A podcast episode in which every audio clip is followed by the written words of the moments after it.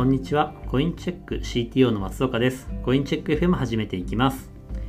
コインチェック FM はエンジニア採用の強化を目的として、コインチェックの社内の情報をゆるく発信していこうというポッドキャストになります。第16回となる今回は7月に入社されて現在 CRE で業務を行っている草加さんに来てもらいました草加さんよろしくお願いします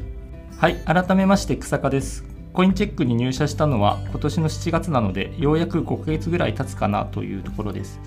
現在は CRE グループというところで、本人確認や業務の管理画面など、まあ、いろいろなことをやっているあのグループなのですが、まあ、私個人としては、現在はメインでは法人のお客様向けの機能を開発しています。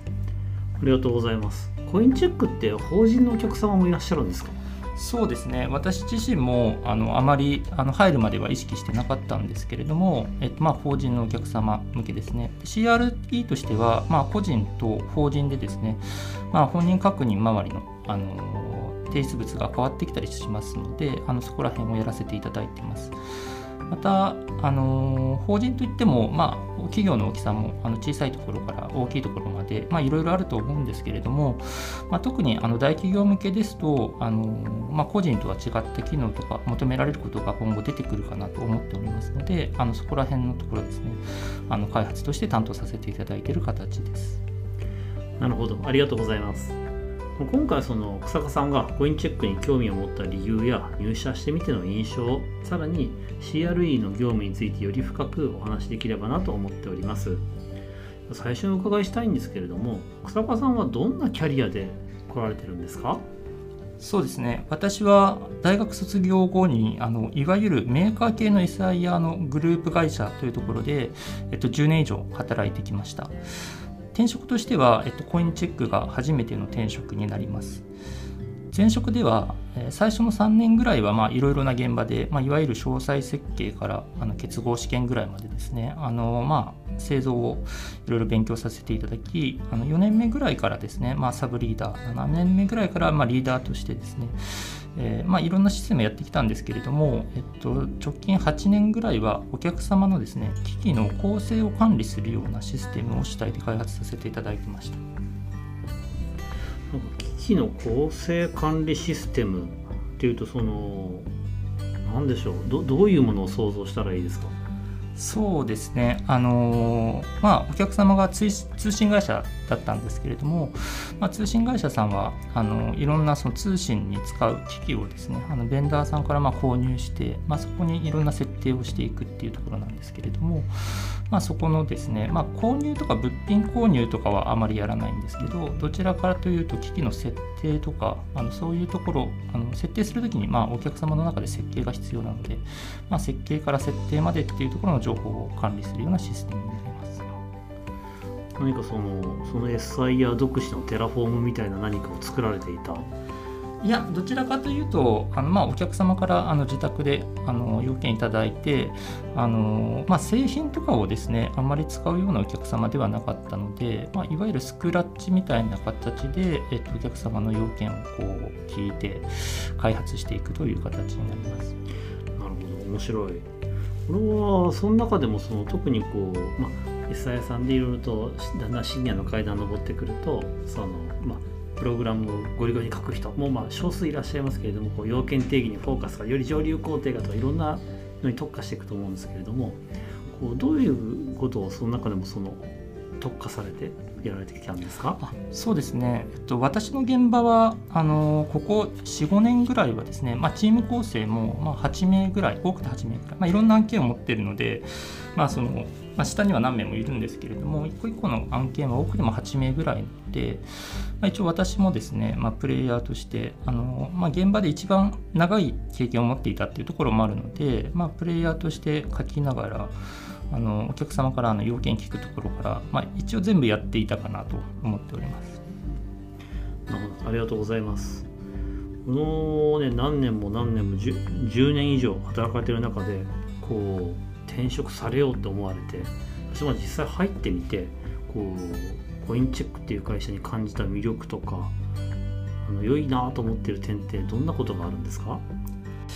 はい、そうですね、えっとまあ、コインチェックに入って一番感じているところはですね、まあ、あの文化的にあの非常にオープンだったというところがあるかなと思ってます。あのまあ、私自身はですねあの、まあ、前職の話にはなるんですけれどもあの、まあ、前職あの入った当時は従業員が1000人以下で、まあ、あの非常に風通しも良くてですねあの研修等もまあしっかりしているよっていうような環境であの入ってあの働かせていただいてました。でまあ、ただあの、やはりですね、だんだんだんだんあの会社の規模も大きくなっていくと、まあ、あのそれに応じてですね、ちょっとやっぱ風通しが悪くなってきたなっていうところはあの感じていました。でその中で、あのやはり私があの仕事していくモチベーションの人、あモチベーションというか、まあ、パフォーマンスに影響するところが、やはりまあモチベーションだと思ってますので、あのそういうですね、周りとの風通しの良さっていうのはあの非常に大事にしてきました。でコインチェックに関してはあの、まあ、入るまではですねあの使ってるツールとかそういうとこも詳しいところはわからないんですけれどもあの、まあ、前職では私スラック使ってなかったんですけれどもあのコインチェックではまあスラックを使ってでまあこれあの入ってから知ったんですけれども、まあ、いろんな会社でもやってるとは思うんですけれども、まあ、タイムズというあのチャンネルの前に個人名をつけたチャンネルであの、まあ、それぞれ日報みたいなあのところをあのつけてあのやっていますと。それに加えて、まあ、コインチェックの場合は特に、まあ、オープンな文化を元からですねあの非常に推奨しているっていうところがあってあの一番感じているのはやはり風通しがあのいいかなとあのそこを一番感じております。うんなるほどなるほど風通しっていうものはもうちょっとその、まあ、よく聞く言葉だと思うんですけれどもそのもう一段その具体に落とすとどういうところで感じたり感じなかったりするんですか？そうですね。あの、まあ、前職ともまた比較になるんですけれども、まあ、前職の場合風通しがいいっていう言葉を私は、まあ、ほぼイコールでですねあの上の上司との距離が近いっていうあの言葉と、まあ、変えてたかなと思います。あの実際前職ではですね、まあ、担当が、まあ、課長とか、まあ、主任ぐらいになると、まあ、部長とかともあのまあ非常に何て言うのか仲のいいとかあとは困ったことがあったらまあ相談できる、まあ、そういうところがあの風通しがいい。っていうところかなと思ってます。なんかあの本当に家の風通しがいい家みたいなあのそういう雰囲気で働いてました。でコインチェックはあのどちらかというとあのまあ私自身も入ってから、まあ、上と下というか 上下関係っていうのを、まあ、あまり意識していないというか、まあ、それはどちらかというとですねあのタイムズとかであの非常にあの上の方の考えてることとかあの発信もしていただいているので、まあ、あのもうだだだだ漏れというか 見えるような風通しの良さがあって、まあ、家の中で働いてるっていうよりは、まあ、どちらかというと本当にあのオープンなあの野外で仕事してるみたいな イメージのあの仕事になるかなと思っています。あの特にあの、まあ、そういう野外で働いてるようなイメージだとなんかすごい遠くの方でもあの誰々がこれやってるっていうのがなんとなく見えたりとかあとはそこにまあ自分から近づいていけばもっとしっかり見えるよみたいな、まあ、そういうところがですねあの前職と違うしあの、まあ、両方あの私風通しが良くて良かったとは思ってるんですけれども、まあ、コインチェックの風通しの良さっていうのはそういうところに感じてます。なるほど。ありがとうございます。そうですね。もうタイムスはとんでもないですね。全従業員作ることがあの定められているので200何十チャンネルあってはい、それがひたすら更新されあと何かその私が見てて思うのはなんかツイッターみたいになってますよね。そうですね。ちょっといいエントリー書くとなんかそれがあのこう共有機能スラックの共有機能を使ってあのリツイートされていくみたいな。なんか僕もなんかちょっといいこと書いた時にあのエゴサしようと思って あの検索までにちょっといいこと書いたあの頭の20文字ぐらい書くとバーって見るわけじゃないですか。あありがてえ。みたいないや不思議なこれ私も初めての文化でちょっとびっくりしてますね。まあでもあの情報はほっとくと勝手に隠れていくものなので無理やりオープンにしようっていうのは非常にいいなって自分も思います。ちょっとエゴさされているのに非常に驚きました。私あのスラックでその発想はなかったですね。ただあのスラックでチャンネルに参加している方の数が結構出たりするのでなんかちょっとフォロワーの数に近いような感覚であのスラックを見てる人たちの数はたまにちょっと見てますね。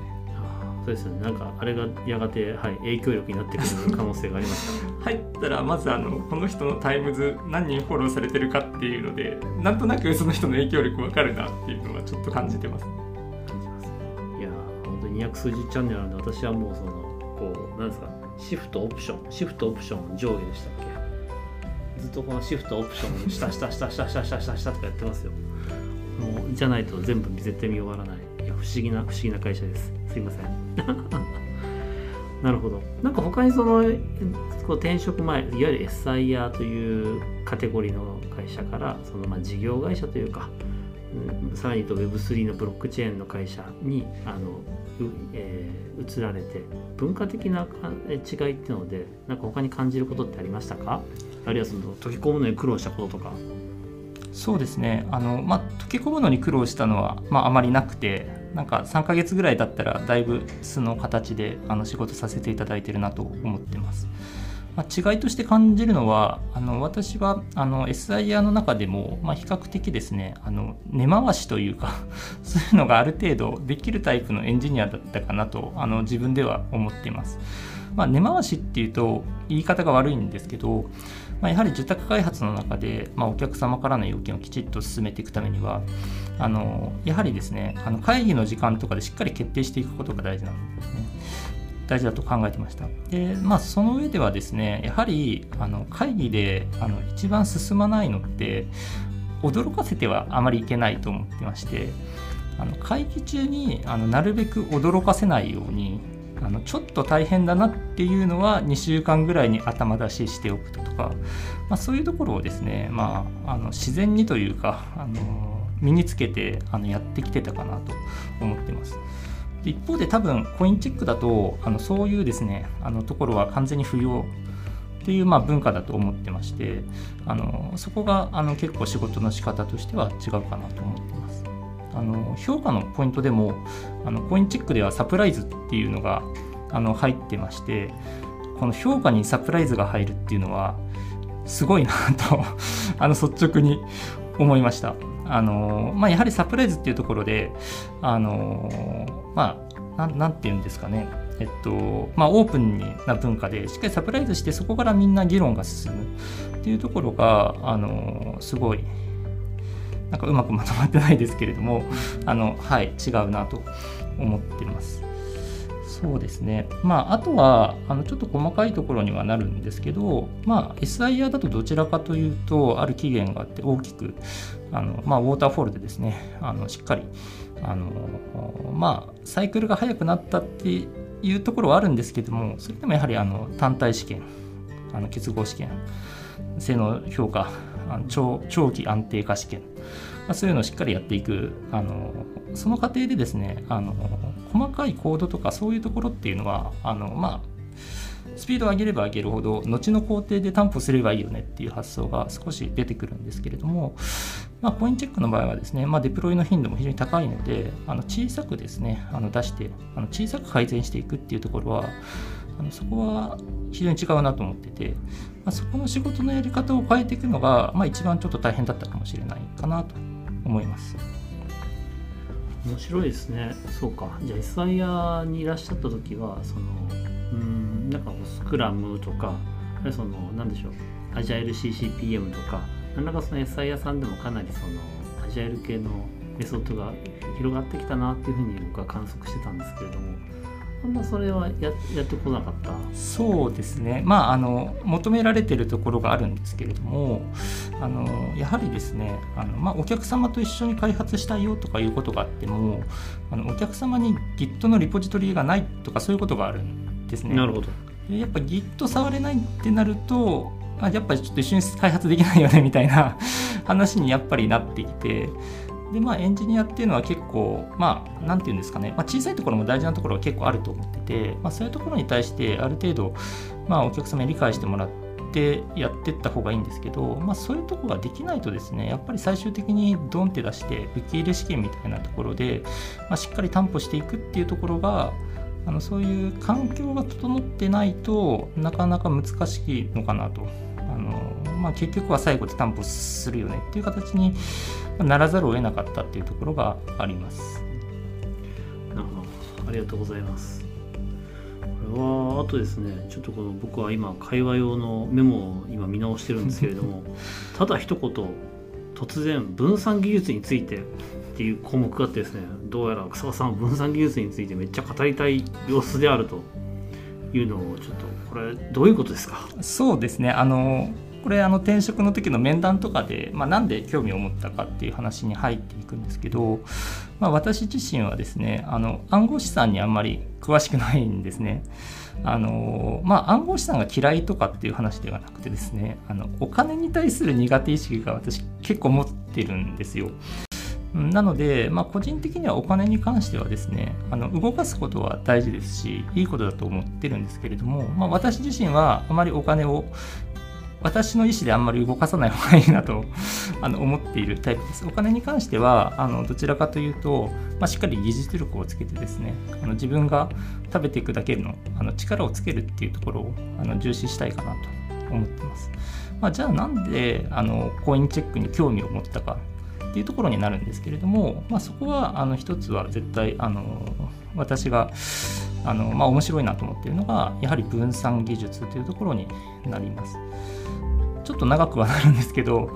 あの私自身はあの新卒で入ったのが2010年ですね。2010年ぐらいにあの情報系じゃなくてあの大学を出たんですけれどもまあ新卒で入った時って一番勉強するじゃないですか。まあ、それこそです。ね、その頃 C の勉強、Java の勉強、まあ、いわゆるあの GOF のデザインパターンの勉強とか、そういうのをすごい、あの一番あの積極的に身を身につけていた時にですね、あの私自身はあの Winnie を使ったこともないし、まあ、会社でも Winnie は禁止というところで、そうでしょ はい、もうだいぶ悪評高いっていうソフトっていうあのイメージだったんですけど、まあ、本当に偶然に図書館でですね、あの金子さんが書いてる Winnie の仕組みっていう本をあの読んだんですよ。でこの本がですね、まあ、技術書としてはかなり面白いんですね。あの実際あの Winnie の設計みたいなところあの Winnie で使われているプロトコルの説明あの、まあ、そういうところがあの書いてあってあのそこから、まあ、あのその当時はまあ Winnie ってあんまりあの名前も出しちゃいけないぐらいのイメージではあったんですけれども、まあ、ウィニー自身ですね、まあ、著作権の問題とか、まあ、そういうところはあるんですけど、まあ、ウィニーどちらかというと、まあ、新規性がすごくあったわけじゃなくてあのどちらかというとですね分散技術の難しい中で、まあ、非常に性能面に重視を置いていて使いやすかったっていうところがあのあると思っていて、まあ、その使いやすい設計分散の中で使いやすい設計ってこういうこと気にするんだっていうのをあのすごいあの何ですか感銘を受けたというか そういう経験があります。はい、あの特に私がですねあのそういうことするんだと思ったのはあの Winnie についてですねあの P2P のあのソフトウェアなんですけれどもその端末自体のですねあの通信速度によって挙動が変わるという。で通信速度が高いところに、まあ、情報を集めた方が早く分散するし通信環境が悪いところにあの通信しても無駄になってしまうっていうところでそのマシンのあの通信環境によってですね、まあ、クラスタリングしてで、まあ、どういうクラスタリングが効率的かみたいなところをですね、まあ、いろいろ興味を持って得られてたと。あのそういうところに何というか、まあ、当時のですねあの C とか Java とかでなんかオブジェクト思考でっていうあの勉強していった私からは結構目に目から鱗が落ちるというかあのそういうあの気持ちを持ってます。はい、で、まあ、ちょっとそれと なんで暗号資産が関わるんだっていうところはあるんですけれども、まあ、もちろんあのビットコインのホワイトペーパーですね。あれも一応あのその当時に多分結構読んでいてうん、あのはいあの知ってはいたっていうところですね。でただその後それがどうやって使われてるかとかそういうトレンドっていうところは、まあ、転職考えてからあのもう一度あの勉強するっていうところだったんですけれどもあのビットコイン自体のあの分散型の何て言うんですかね仕組みというかあのビットコイン自体のですねシステムのアーキテクチャ自体もあの非常に面白いなと。アーキテクチャが面白いなとあの思ってます。いやなるほど。2010年代初頭にビットコインのホワイトペーパー読まれてたんですね。そうですね。なんか記憶にありますね。はい。かなり早い。なるほど。素晴らしいやはりその確かにその Git なんか、まあ、GitHub かなんかもそうですけれども分散系の仕組みっていうのはここそうですね10年ぐらいで本当に花開いたと思っていてでまあ、おそらくまだまだいろんなものが分散されていくよねっていうコンテクストの中に Web3 というかブロックチェーン周りのいろんなサービスもあると思っていて面白いテーマですよね。ちょっと時間軸は分かんないけれども。そうですね。あの、まあ、私自身、まあ、ちょっとまた前職のエピソードにはなるんですけれどもあの前職ではですね2010年なのであの当時はまあ SIR じゃなくてもあのバージョン管理システムにサブバージョン SVN 使っていたと思ってましてで2013年ぐらいかなにあの GitHub を使ってるプロジェクトに入ってこれは流行るぞと思ったんですね。あのまあ、今の使われ方と当時のイメージって結構違うと思ってるんですけど、まあ、Git 自体は分散型のソフトウェアであの他にも分散型のバージョン管理システムって結構あったと思うんですけれどもあの、まあ、やはりですねあの難しい SVN と比べたら全然難しいんですよね分散型のってあのどうマージするのとかあとログがどうなるのっまあ、そういうところに対してですね、まあ、特にファイル管理ソフトあのバージョン管理ソフトはあのログを結構気にすると思うんですけど GitHub はあのプルリクエストっていうあのログをきれいにする機能が備わってたじゃないですか。それで、まあ、あの GitHub 流行るぞと私は確信していてですね2013年頃は GitHub の情報をすごい追うのに注力してたんですね。ただ、あのやはりあの会社内であの Git を使うっていうところのメリットとかですね、まあ、そういうところがなかなかあの浸透しなかったなっていう苦い経験を持ってます。あの私の前職のところだと、やここ3年ぐらいですかね、Git がもうサブバージョンじゃなくて Git だよねってなり始めたのが、まあ、ここ2019年ぐらいかなと思ってまして、はい、本当に遅いんですよ。なるほど。はい、あのまあグループ会社の中でですね、あのセントラルリポジトリのサービスみたいなの持っているんですよ。結構。はい、それがサブバージョンのものを持ってて、それをわざわざなんで Git に移行するんだと。それをですね、あのなかなか周りに伝えてもピンとこないというか、やはりデメリットのことばっかり考えてしまっていやそんなことしなくていいんだよっていうあのまあそうなってなかなか普及しなかったっていうちょっともどかしさみたいなところがあの結構あります。で分散型の技術っていうのはやっぱり利用者にある程度リテラシーとか、まあ、そういうとこが求められてくるのであのどうしてもですね、まあ、なんというかあの先ほどの通信環境によって速度を変えるとかいう話にもなるんですけれども個々のノードがあの、まあ、分散された個々がどういうふうに関連して動いてるかっていうのをある程度理解してですねあのその上で何ができるかっていうのを考えないと、まあ、うまくいかないのかなと思っています。でまあ Web3 っていう単語で私がやっぱ一番気になるのがあのだんだん IT リテラシーってどんどん上がっていくと思ってましてまあ、今でこそエンジニアっていう形であの、まあ、開発できる人がある程度少ないかなとは思うんですけど今後もうみんな開発できるようになるような未来が来ると私は思ってまして、まあ、そうなってくるとですね、まあ、今まであのウェブからあの情報を取ってくるだけだったのが、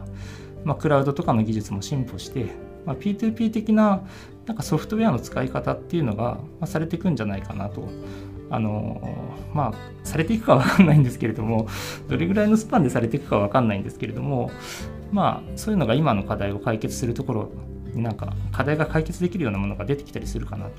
思ってまして、まあ、ちょっとそういうところに触れていたいっていうところであの、まあ、Web3 っていうのにはまあ非常に興味を持ってます。なるほどなるほど。いやでもちょっとそのサブバージョンの話はちょっと驚愕を受けましたね。そうですね。19年とかでようやくだったんですね。なんかそれはお疲れ様でした。そう。しんどい戦いを。でリテラシーの話なんかすごい共感するところがあってやっぱこの類のものはあの、はい、もうユーザーとかも皆さんのリテラシーはちょっとずつ毎年毎年少しずつ上がってきてある日こう何かのラインを超えた瞬間にそのラインを超えてたらこのサービスが成り立つみたいなものがバッと生まれてバッと伸びるみたいなものだと思っていてそれは何かその理屈を多分超越している潮目を捉えなきゃいけなくて何かそのダイナミズムみたいなものがやっぱりこの業界は面白いなってのは自分も思います。いやこれはこの今までは結構その、まあ、どうして入ったのとか入って感じたことみたいなのが中心だったんですけれども今後そのどんな仕事をやっていきたいとかどんなふうに中長期活躍したいっていうのをお考えなんですか？そうですねあのまず私自身はあのウェブのエンジニアとしてですね、まあ、ある程度ですねあの、まあ、アプリケーションのリーダーみたいな形でインフラ周りはま別でチームがいるんですけれども、まあ、開発のリーダーっていうところでウェブアプリケーションずっとやらせてもらってましたので、まあ、そこの延長線上でまずはあの成果を出したいなと思ってます。今の CRE はですね、まあ、あのいわゆるあのブロックチェーンのですねあの取引の部分とかメインっていうよりはあの本人確認とかですね、まあ、取引が始まる前の部分が結構メインだったりも、まあ、するんですけれどもあのそういうところにもやっぱいろいろですねあの難しいというかやりがいがある仕事がいっぱいあるので。まあ、例えば認証とかそういうところもそうですね。あのいろいろあのユーザーが使いやすくなる機能っていうのをあの、まあ、どんどん出していくことが、まあ、仕事の使命だと思ってますのであの、まあ、そこをまずはやっていきた。いでその延長線上で、まあ、入ってからですねあの私もあの法人のお客様がいるんだと。で、まあ、法人のお客様向けのあの機能をあの今までそっちをメインではあのやってる舞台っていうのはあまりなかったと思ってるので、まあ、そこにですねまずは関わってあのしっかり成果を上げていきたいなと思ってます。でまあ、その業務以外のところだとあの私としてはですねあのプログラミング言語がまあ結構好きで、まあ、SIR にいながらあの Ruby を使ってるっていうところもあのまあちょっとそういうところが評価されてっていうところにはなるんですけれどもうん、なのであのそういうプログラミング言語の、まあ、知識とかを、まあ、活かしてですねあの開発環境の改善とか、まあ、そういうところをつなげたいなと思っております。なんかそのいやこれぜひお話しいただきたいんですけれどもあのなでしこがお好き。あそうですね。まあなでしこ多分大体の人知らないと思うんですよ。そうですかね。なでしこって何ですか？あの日本語であのプログラミングができるっていうあのプログラミング言語なんですけれどもまああのそうですね。あの歴史はもちろんだいぶ古いと思ってるんですけど私はそうですね。今割と。でまあなでしこの場合はあのいわゆるあのなでしこのバージョン2からかな？私も歴史はあまり詳しくないんですけれどもなでしこのバージョン2ぐらいが多分 AltJS でできていてですねまあ、あの日本語で書いたプログラミングを内部ではあの JavaScript に変換してあの実行してるんですけれども、まあ、あのそうですね、面白いなと思ってなんで。あれですよね、その、こんに、えこんにちは、なでしこですって打つと、まあ、あの標準出力に なでしこ、なでしこです出るみたいな、そういう話ですよね。そうですね、そういうやつですね。魅力のポイントが僕にはまだわからないあのまあちょっとこれはあのちょっとそれるんですけれども私あのプログラミング言語って、まあ、究極的に何かっていうと、まあ、エンジニアのですね、まあ、思考のフレームワークというかあのエンジニアリングって結構いろんな複雑なものをあのこう構築していく上でのあのまあフレームワークとか表現とかそういうものだと思ってるんですね。で、まあ、Ruby とかもですね、あのまあ、私 Ruby で驚いたのは、私 C と Java から入ったので、Ruby ってあのメソッド呼び出しの括弧が省略できるんですよ。あのそれがですね、あの最初 Ruby を見たときにどう読めばいいんだと。C とか Java で見ていると、あの小括弧を見てですね、これがメソッドだからというところで追っかけていくんですけど、Ruby はそれがなくて、まあ、省略もできるので、より自然っぽいあの書き方ができるんですけどじゃあ自然っぽい書き方で書いた時にどう認識すればいいんだっていうところが ありましてあのなのでですねそういうプログラミング言語のあの表現というかあの根底にある思想みたいなところが、まあ、結構好きなところがあります。まあ、その一環で、まあ、なでしこどんなものなんだろうっていうところから 入ってで、まあ、ちょっとなでしこはちょっと書けるよぐらいなあの形になってます。自然っぽい書けるよね。自然っぽい自然言語っぽく書けるよね。自然言語っぽく書いたら気持ちいいんだったら一番気持ちいいのは日本語で書いたら気持ちいいじゃないか。っていう理屈ですか？そうですね。まあどちらかというと本当に日本語で書くためにはどんなあの問題があるんだろうみたいなところもありますね。なでしこを使ってみることによって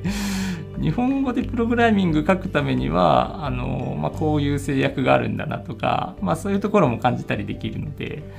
はい、あの。問題だらけでしょうね。はい。相当ね、なるほど。個人的にはなのであのプログラミング言語が好きなんですけどあのメカブうん。あの、はい。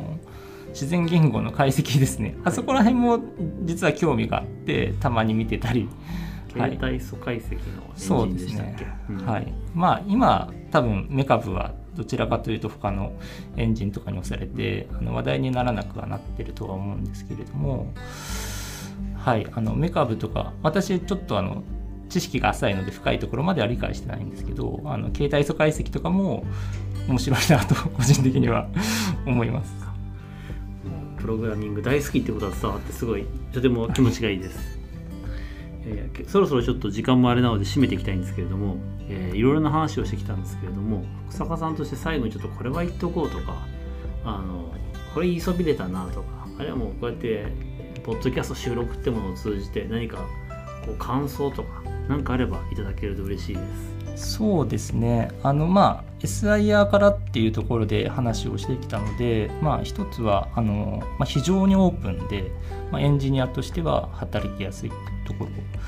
でまあもう一つはあのちょっと話せなかったんですけど、まあ、事業会社っていうところでやはりあの変化に柔軟に対応していかなきゃいけないっていうのはあの入ってからあのより感じるようになってまして。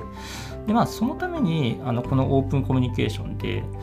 あのエンジニアが主体であの活躍できるような環境っていうのがあるし、まあ、そういう環境があるからこそ、まあ、それを生かして、まあ、今後事業が伸びていくことに、まあ、貢献したいなと思ってます。ありがとうございます。いやもう僕は草加さんと会話していてこうもう溢れるエンジニア集というかエンジニア感最高ですねとてもいいと思いますありがとうございます。個人的には、はい。なんか締めといてなんですけどはい。結構あの怠惰なエンジニアって怠惰だといいっていうじゃないですか。はい。怠惰で高慢でね。あと一個何でしたっけ？なんだっけな。ちょっとすぐは出ないんですけど、まあ誰よりも怠惰で怠惰だからこそのまあそういうちょっと細かいところのあのプログラミング言語が好きだったりとか、まあ、そういうところがあるのかとはちょっと思っています。わかります。僕もはい。座右の銘は本当にサボるために死ぬ気で頑張るなんではい共感します。ありがとうございます。えーそれではですね最後にコインチェックではエンジニア採用絶賛やっております。概要欄から採用サイトへ飛べますのでぜひご覧になってみてください。次回は11月上旬頃の更新になります。ありがとうございました。ありがとうございました。